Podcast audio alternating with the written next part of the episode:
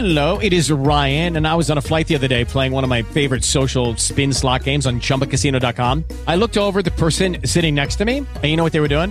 They were also playing Chumba Casino. Coincidence? I think not. Everybody's loving having fun with it. Chumba Casino is home to hundreds of casino style games that you can play for free anytime, anywhere, even at 30,000 feet. So sign up now at chumbacasino.com to claim your free welcome bonus. That's chumbacasino.com and live the Chumba life. No purchase necessary. Group. Void prohibited by law. See terms and conditions. 18 plus. Hello once again, everybody, and thank you for joining me here on this Tuesday, October 20th edition of ATS Radio. I'm your host, Adam Burke. I'm joined by Brian Blessing, the host of Sportsbook Radio and Vegas Hockey Hotline. We'll chat some NFL Week 7 and the Zozo Championship at Sherwood Country Club here on today's edition of the show. Lots of great stuff going on over at ats.io for you to check out. We got sportsbook reviews. We got the top sportsbook promotions for this week, and there are a lot of them. Bet $1, win $100 offers from DraftKings and BetMGM for this week. We encourage you to head over to ats.io to read up more on those. And as you know, here Tuesday through Friday on ATS Radio, moving Kyle Hunter from Monday to Wednesday. We got Brian Blessing here, of course, today on Tuesday. Thursday's Brad Powers. Friday's Circa Sports Million picks. So lots of stuff coming your way here throughout the rest of the week on ATS Radio. And with that, we bring on today's first and only guest. That is Brian Blessing, the host of Sportsbook Radio and Vegas Hockey Hotline, contributor to our ATS YouTube page as well. And Brian, how's it going today, man? All right, bud. Listen, uh, last week it was the teenage mutant turtle thing. Okay, yep. Tom and Jerry's good, and you. I'm sure you think that's what's impressing me today. You couldn't be further from the truth. It's the Nordique hat. Yeah, I, I love this hat. It's a the, beauty. The beauty. Quebec Nordique. I'm thrilled. The Sabres are going back to their original royal blue uniforms, which are awesome. But the Nordique uniforms, to me, were the best uniform in all of sports. With the fleur de lis, I just I love that that color combination. Though I used to go. This is my favorite trip. I used to go with the Sabres all over the place, and there was just something about Quebec City. Go up to Le Colisée the games were great. I just I love Quebec City. I've That's never cool been, town. but I've heard from a lot of people that like Montreal is an awesome town. I, have heard yep. Quebec City is really nice. Um, never been. I've, I've heard it's actually a pretty good party area too. You know, non-COVID, of course, but uh, I've only heard good things about the area, so I'm not surprised to hear you say that. Even though I'm sure it's been a little while since you've been there. Oh God, forever. But uh, no, Montreal is an incredible city, but uh, uh Quebec City is just was was fun. I mean, Montreal's much bigger and a lot more to do than Quebec City. I just, there's just something about the uh, those games. The the jer- I just love their old jerseys. And and by the way, people forget those teams were loaded. I mean, they they had great hockey teams, and I feel I really do feel bad for the people in Quebec City. They they had the Mats Sundin. Then they, they get that team, and that team's going the right way. The team moves to Denver and wins the cup. Yeah. Yeah, of course, you know, that, that province, of course, losing the Montreal Expos too, which, you know, a lot of people wouldn't mind seeing the Expos come back. I don't know if that ever happens, but, you know, it's definitely be something interesting. And it'd be interesting if the Quebec Nordiques were still a thing because, you know, you had some breaking news on your uh, Vegas Hockey Hotline show last week about the fact that we may have a Canadian division uh, for the upcoming NHL season, you know, with all the worries about COVID and travel and the borders and all that. Yeah, the, the funny thing is, Bill Foley, the Golden Knights owner, he you know he comes in four, five, six times a year. He'll come in and do the radio show, and he threw out this thing about the Canadian division, which people went nuts about. I'm like, well, that we'd heard that the border's an issue. The border's still closed. Uh, the real thing that he said that was kind of newsy was Gary Bettman insists full season, but what uh, you know, Foley said was the season likely doesn't start till February 1st. And then it, because it would be a condensed schedule where he said it could be 60 games, maybe less. And the rationale behind that makes complete sense is if the Olympics are, the NHL would lose their television platform for the playoffs. All the NBC channels would be tied up covering the Olympics.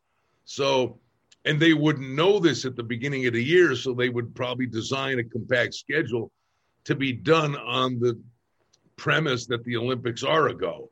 So that, that was kind of the, the, the newsy aspect of it, the shortened season. a lot can obviously change over the next several months and expected to get a vaccine and all these types of things. Uh, the Olympics are still an underdog to actually go off, right? I mean, I'd have to think. Um, I would think it would go. Yeah, in, in the rationale being, all right, yes, we're having another spike and it's not looking good. But the NBA and the NHL pulled off the conclusion of a season in a bubble. So, per se, it was the same mindset, right? The bubble was quote unquote like an Olympic village. I mean, if they now, I mean, it would be the fans lack of fans aspect uh, of the Olympics, and I don't know the IOC is all about money that they make from TV. Then I think it can be done. It's just one of these things that you know everybody's got to check in there a couple of weeks before it starts. You test them, and then they're in a bubble. They're in, isn't that isn't it the same thing? Isn't the I mean the hockey was like an Olympic village. I yeah. think they can pull it off. I don't know. It'd be an interesting case study in, in logistics, that's for sure. You know, getting everybody from all these countries all over the world. Yeah, they're coming from everywhere, but I I, I believe you just got to test them on the front end. Uh, however, they change. You know, there's no showing up five minutes before this thing.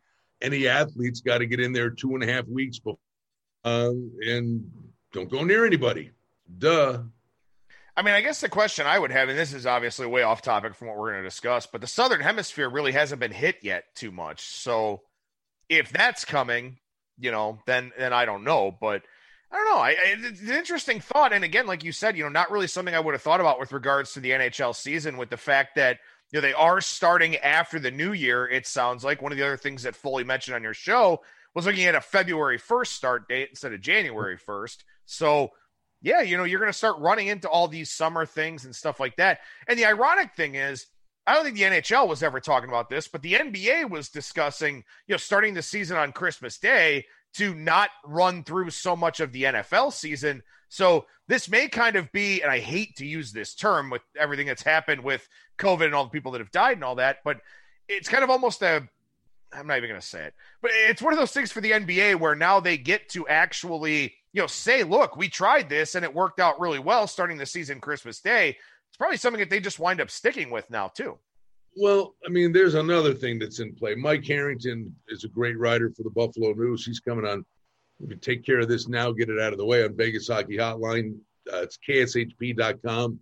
You can listen to it live. It'll be on my Twitter, Brian Blessing. See, your work is done. You don't have to do this later.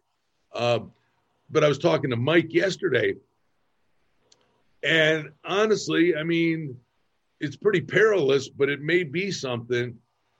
What if there are no seasons? And, you know, when I was talking to Foley, right now in Las Vegas, gatherings of, of a venue that can hold more than 2,500 people, you can have up to 10% of the crowd there. So, for example, T-Mobile Arena, 1,800 fans can go to the go to the game. I used to work years ago at a small racetrack. And when we opened the doors, and this is 20 years ago, just opened the doors to do business, the number was something like 35 to 37,000 bucks or whatever it cost just to open the door. I mean, that was your break even point with, you know, salary, utilities, and cameras, the whole, you know, the, the cost of doing business for the day back then was, you know, a pretty significant amount of money. How much does it cost to open T Mobile Arena? How much does it cost to open Madison Square Garden? I mean, from the, the financials of it, I, do they just say we're taking a year off? And, and, come back and because I know the goal was that they would come back and get back on the beam, even if you went into August next year and you cycle back to your normal thing. Well, you're not cycling back to anything normal if you're starting in February or or January. Um, I, I wonder. Mike Harrington was saying he and the borders closed. You know, I wonder if there's even a season. I mean, no one's saying that yet, but it's it's something you better think about. Well, the thing where I, I, think it would hurt more would be at the minor league level. You know, I mean, you, have got kids that are able to, you know, make the leap from junior uh, or from college to play in the NHL. But, you know, a lot of guys do play in the AHL or, you know, your depth guys play in the AHL. And those are teams that, as we've talked about before, they need the gate. You know, for minor league baseball, guys don't come out of college and make the big leagues right away. There's a long development path there. And MLB was already cutting a lot of the minor league teams to begin with. And a lot of these city, you know, these smaller cities, they need that gate revenue in order to, you know, because a lot of times the MLB teams don't really finance these minor league teams a whole lot. So that's a big consideration going into 2021 is, you know, what happens with the minor leagues? Do we see a lot more NHL guys, prospects, depth guys, stuff like that play, you know, the adult leagues over in Europe or, you know, the KHL or, you know, what do they do? Well, right now, so many teams have loaned their players to the KHL, uh, the Swedish league, the Finnish league. Guys are already over there playing hockey now. The NHL teams have loaned their guys over there. We did talk about that with Bill Foley. You know, they just moved an AHL team here, and that's owned by the parent club, basically. Okay, so they've got deeper pockets, but a lot of the minor league teams are owned by, you know, businessmen that have bucks, and it's a nice little well, they're not going to sit there and go broke on this thing. The only way they make money is on the gate. So the prospects, the AHL players, you're probably going to have something where your prospect pool is going to be in the same city with the parent club, at least training and working out. But how these games are even played up in the junior leagues in Canada, Ontario uh, Minister of Health said, "Oh, the juniors can play hockey, but there'd be no checking." I mean, you know, I mean, no, listen, and and the prospects have, are already nine months behind the curve, right? I mean, the, the prospects haven't played hockey since the the beginning of March, and they're already so far behind in their development. It's not even funny. Yeah, yeah, you wonder, you know, what, how long, just like everything else, you know, every other industry that has to recover, you sort of wonder, you know, how long it takes all of these leagues, these minor leagues, these junior leagues, these amateur leagues to get back on track. I mean, they're they're doing what they can. I have a buddy who's a junior B hockey coach up in British Columbia, and they're playing. And you know, obviously things are a, a lot different. But his team also draws extremely well. They do very well at the gate. And you talk about some of these junior teams, you know, they're losing sponsorship money because there aren't fans in their little venues and those are that's money that they absolutely have to have because you know these are people that you know, or, or, teams that are, you know, owned by people that don't have a lot of money. They just love the game or they've been, you know, fixtures in those towns or something like that. You know, they there's can't, they can't do business. All right, so we're having all sorts of audio and technical issues here with today's show, trying to put something together to get it out there for you. So we want to talk here about week 7 in the NFL and Brian, we were talking over the first few weeks of the season about looking for overreactions, looking for some spots where some of those lines may have been over adjusted a little bit. The interesting thing is now we're seeing them in week six and now week seven, too. Yeah, I mean, the one was the Niners looked so bad against Miami, and they were a three point favorite with the advanced wagering line against the Rams. They looked that bad. Rams get the W on the East Coast. It swings all the way across favorites, all the way to the Rams minus three. And then San Fran shows up again, gets their act together, uh, and kills the Rams. So one week to the next, bud. I mean, okay, Green Bay had a bad day. I mean, what, is Green Bay awful? Their numbers come way down off the game against Tampa. But the one that makes no sense to me is the advance line was Tampa Bay at Las Vegas, and the game was a pick. Well, usually when a team's coming off the bye, you're giving the advantage to them, getting healthy, extra time to prepare, little rest. And what happens? Tampa Bay mauls Green Bay. So all of a sudden, they make this a three point favorite for Tampa Bay. The bottom line is they look good in that game. But if you read the box score, 38 to 10, they didn't go up and down the field. And it, the bottom line was they had short fields. And it was just one of those deals where Rodgers throws the pick six. And it was just, it was a quirky game. It wasn't like Tampa Bay put up a thousand yards of offense. I, I just think it's a massive overreaction. I'm not saying who's winning the game, but I mean, maybe a point, not three.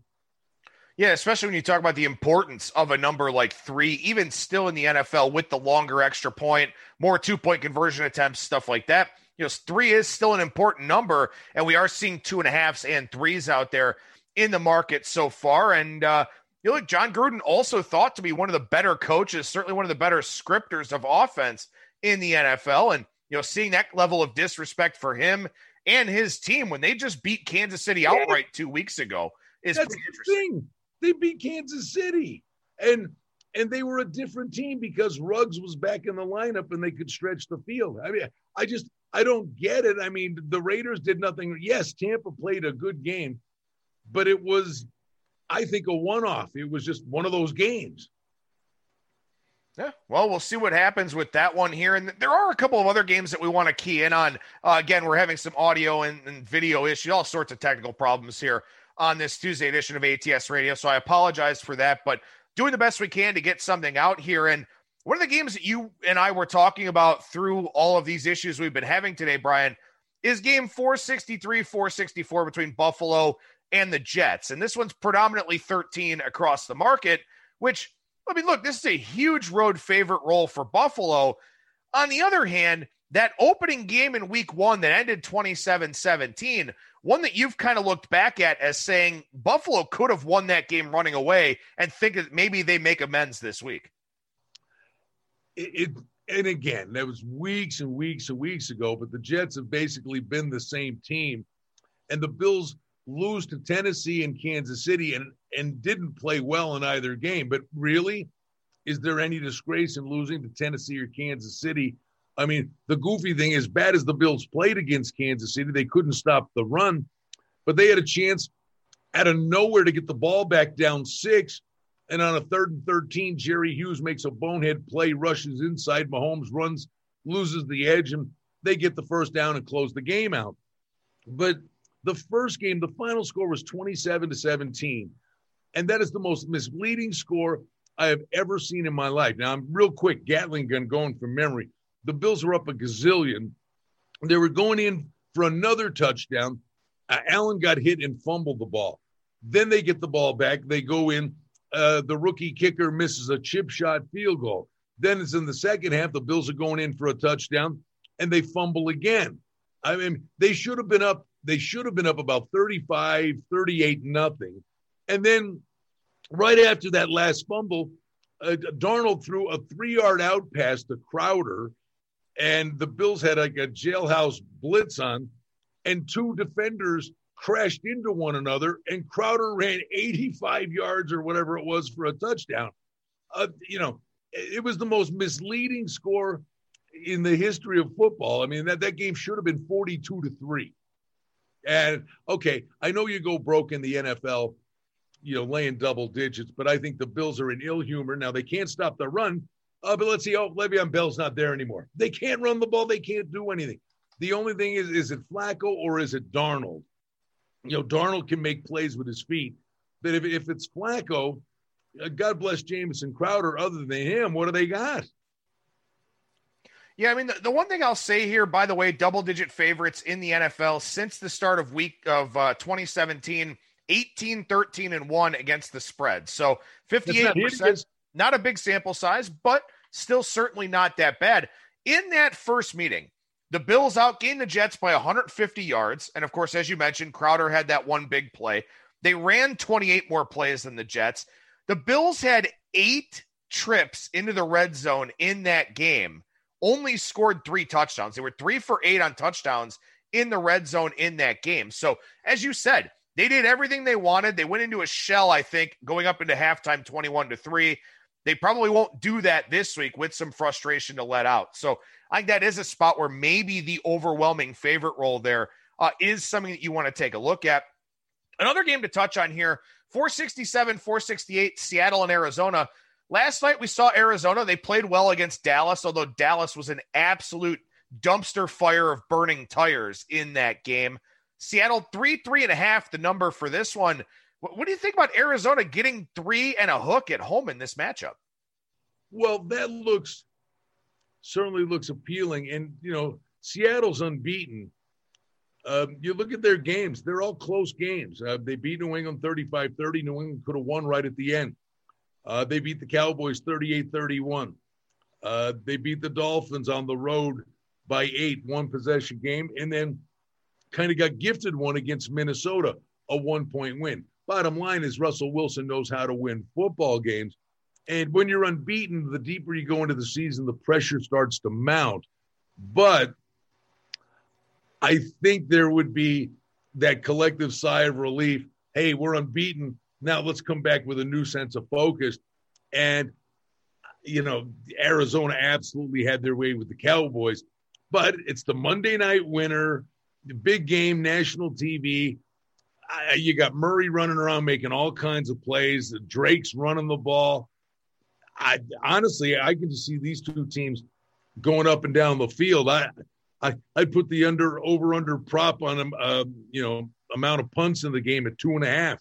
Yeah, you know, I, I think this is a really interesting one because again, you do have this Seattle team that you know defensively they are suspect, but as you said, Russ just knows how to win, and I think the hook is really important in this game. If it's three, I'm staying off it. If it's three and a half, maybe you look a little bit at the Arizona side. The Arizona defense isn't great either. Now they played pretty well against Dallas, although Dallas a lot of self-inflicted wounds in that game.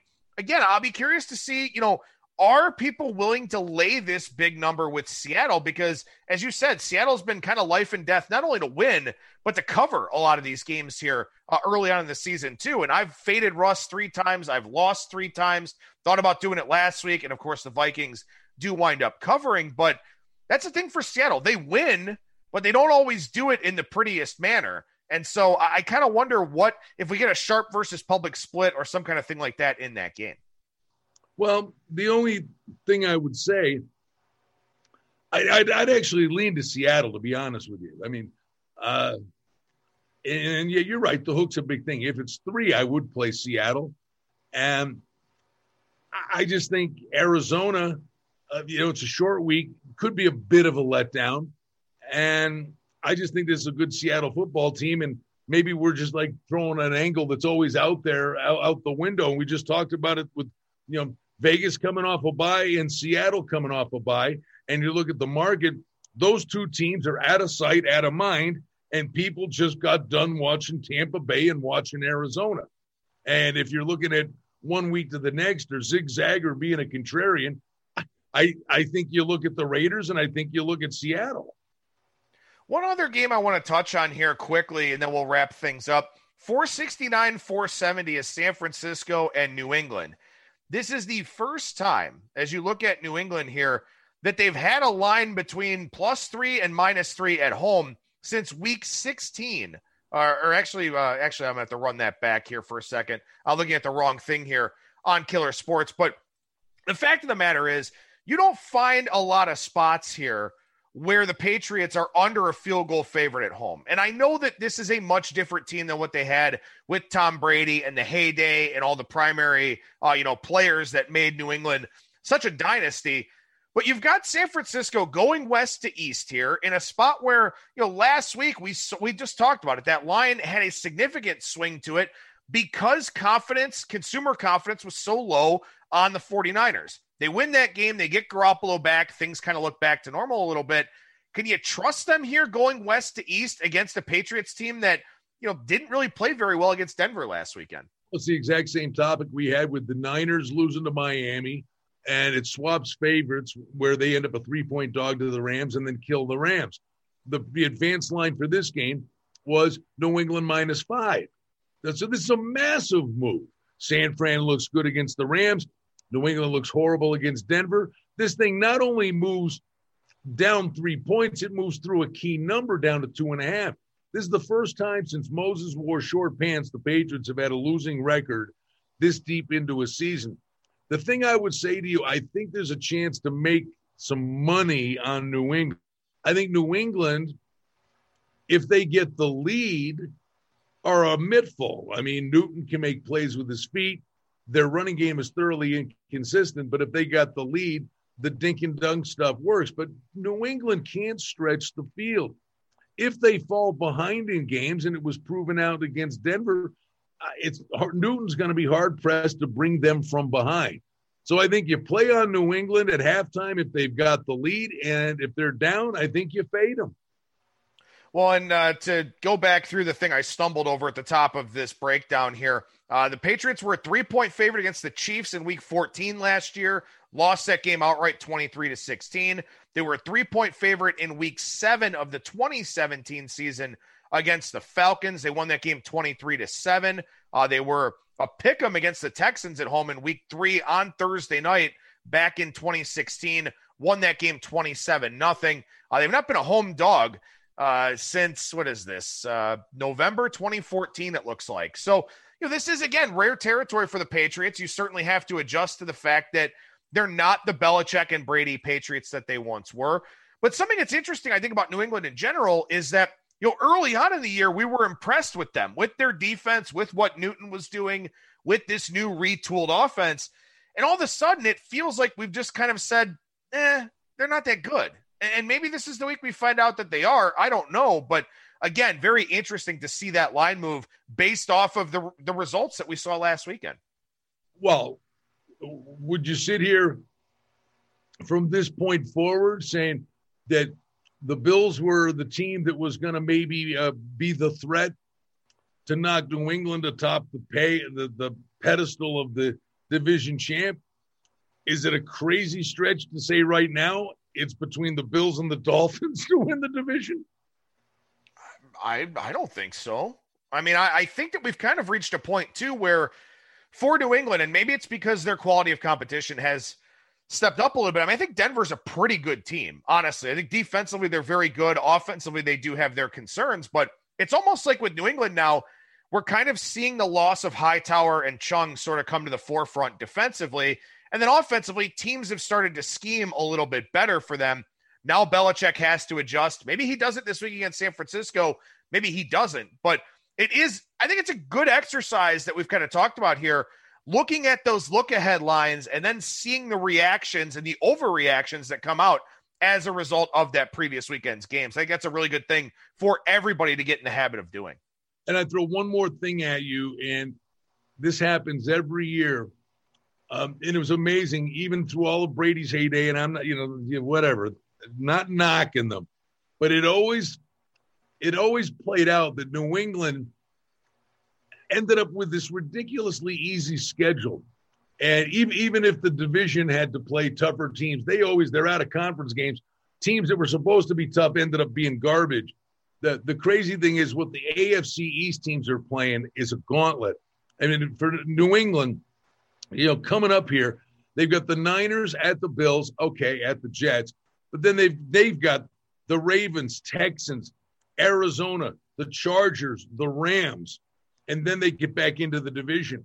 The and AFC North, my God, I mean Pittsburgh and Baltimore, these teams should have 13 wins. They're, they play the NFC East. You know the the strength of schedule. You said, "Oh, these these guys might be at the end of the year. Some team could be 11 and five and go, well, they're way better than the 13 and three team because they played nobody." Yeah, no, it's an excellent point. Lots of excellent points here on the show from Brian Blessing. And Brian, I apologize for the technical issues and all the things we've had to put up with here, uh, trying to get something out for our listeners on today's show. I really appreciate you sticking with it. Thank you so much for that. And where can people find you and listen to your fine work? Okay, buddy. KSHP.com. There's a listen live function, noon to 2 Pacific time, Sportsbook Radio, Vegas Hockey Hotline. I'll put the shows up on my Twitter at Brian Blessing. We do videos for ATS.io. I'll get a preview up for you on the Zozo PGA event at Sherwood Country Club. We'll have that for you coming up. And my sincere hope is, my friend, we've got a space force and we're going to try to put somebody on Mars. And maybe by next Tuesday, we'll have the internet figured out. I certainly hope so. Make sure you head on over to our ATS YouTube page. Brian's got thoughts up on Giants and Eagles on Thursday night, Bucks, Raiders, Steelers, Titans, and then as he said, he'll have something up on the Zozo Championship as well. Brian, always a pleasure. Thank you so much, man. I sincere thanks, especially with all the issues here today. And we'll talk to you again next week. All right, bud. Have a great week. There you go. There's Brian Blessing again, the host of Sportsbook Radio and Vegas Hockey Hotline at Brian Blessing on Twitter.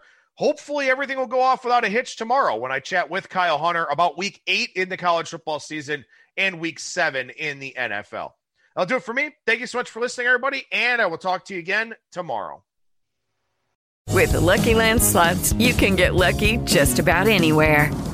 This is your captain speaking. Uh, we've got clear runway and the weather's fine, but we're just going to circle up here a while and uh, get lucky. No, no, nothing like that. It's just these cash prizes add up quick. So I suggest you sit back, keep your tray table upright, and start getting lucky.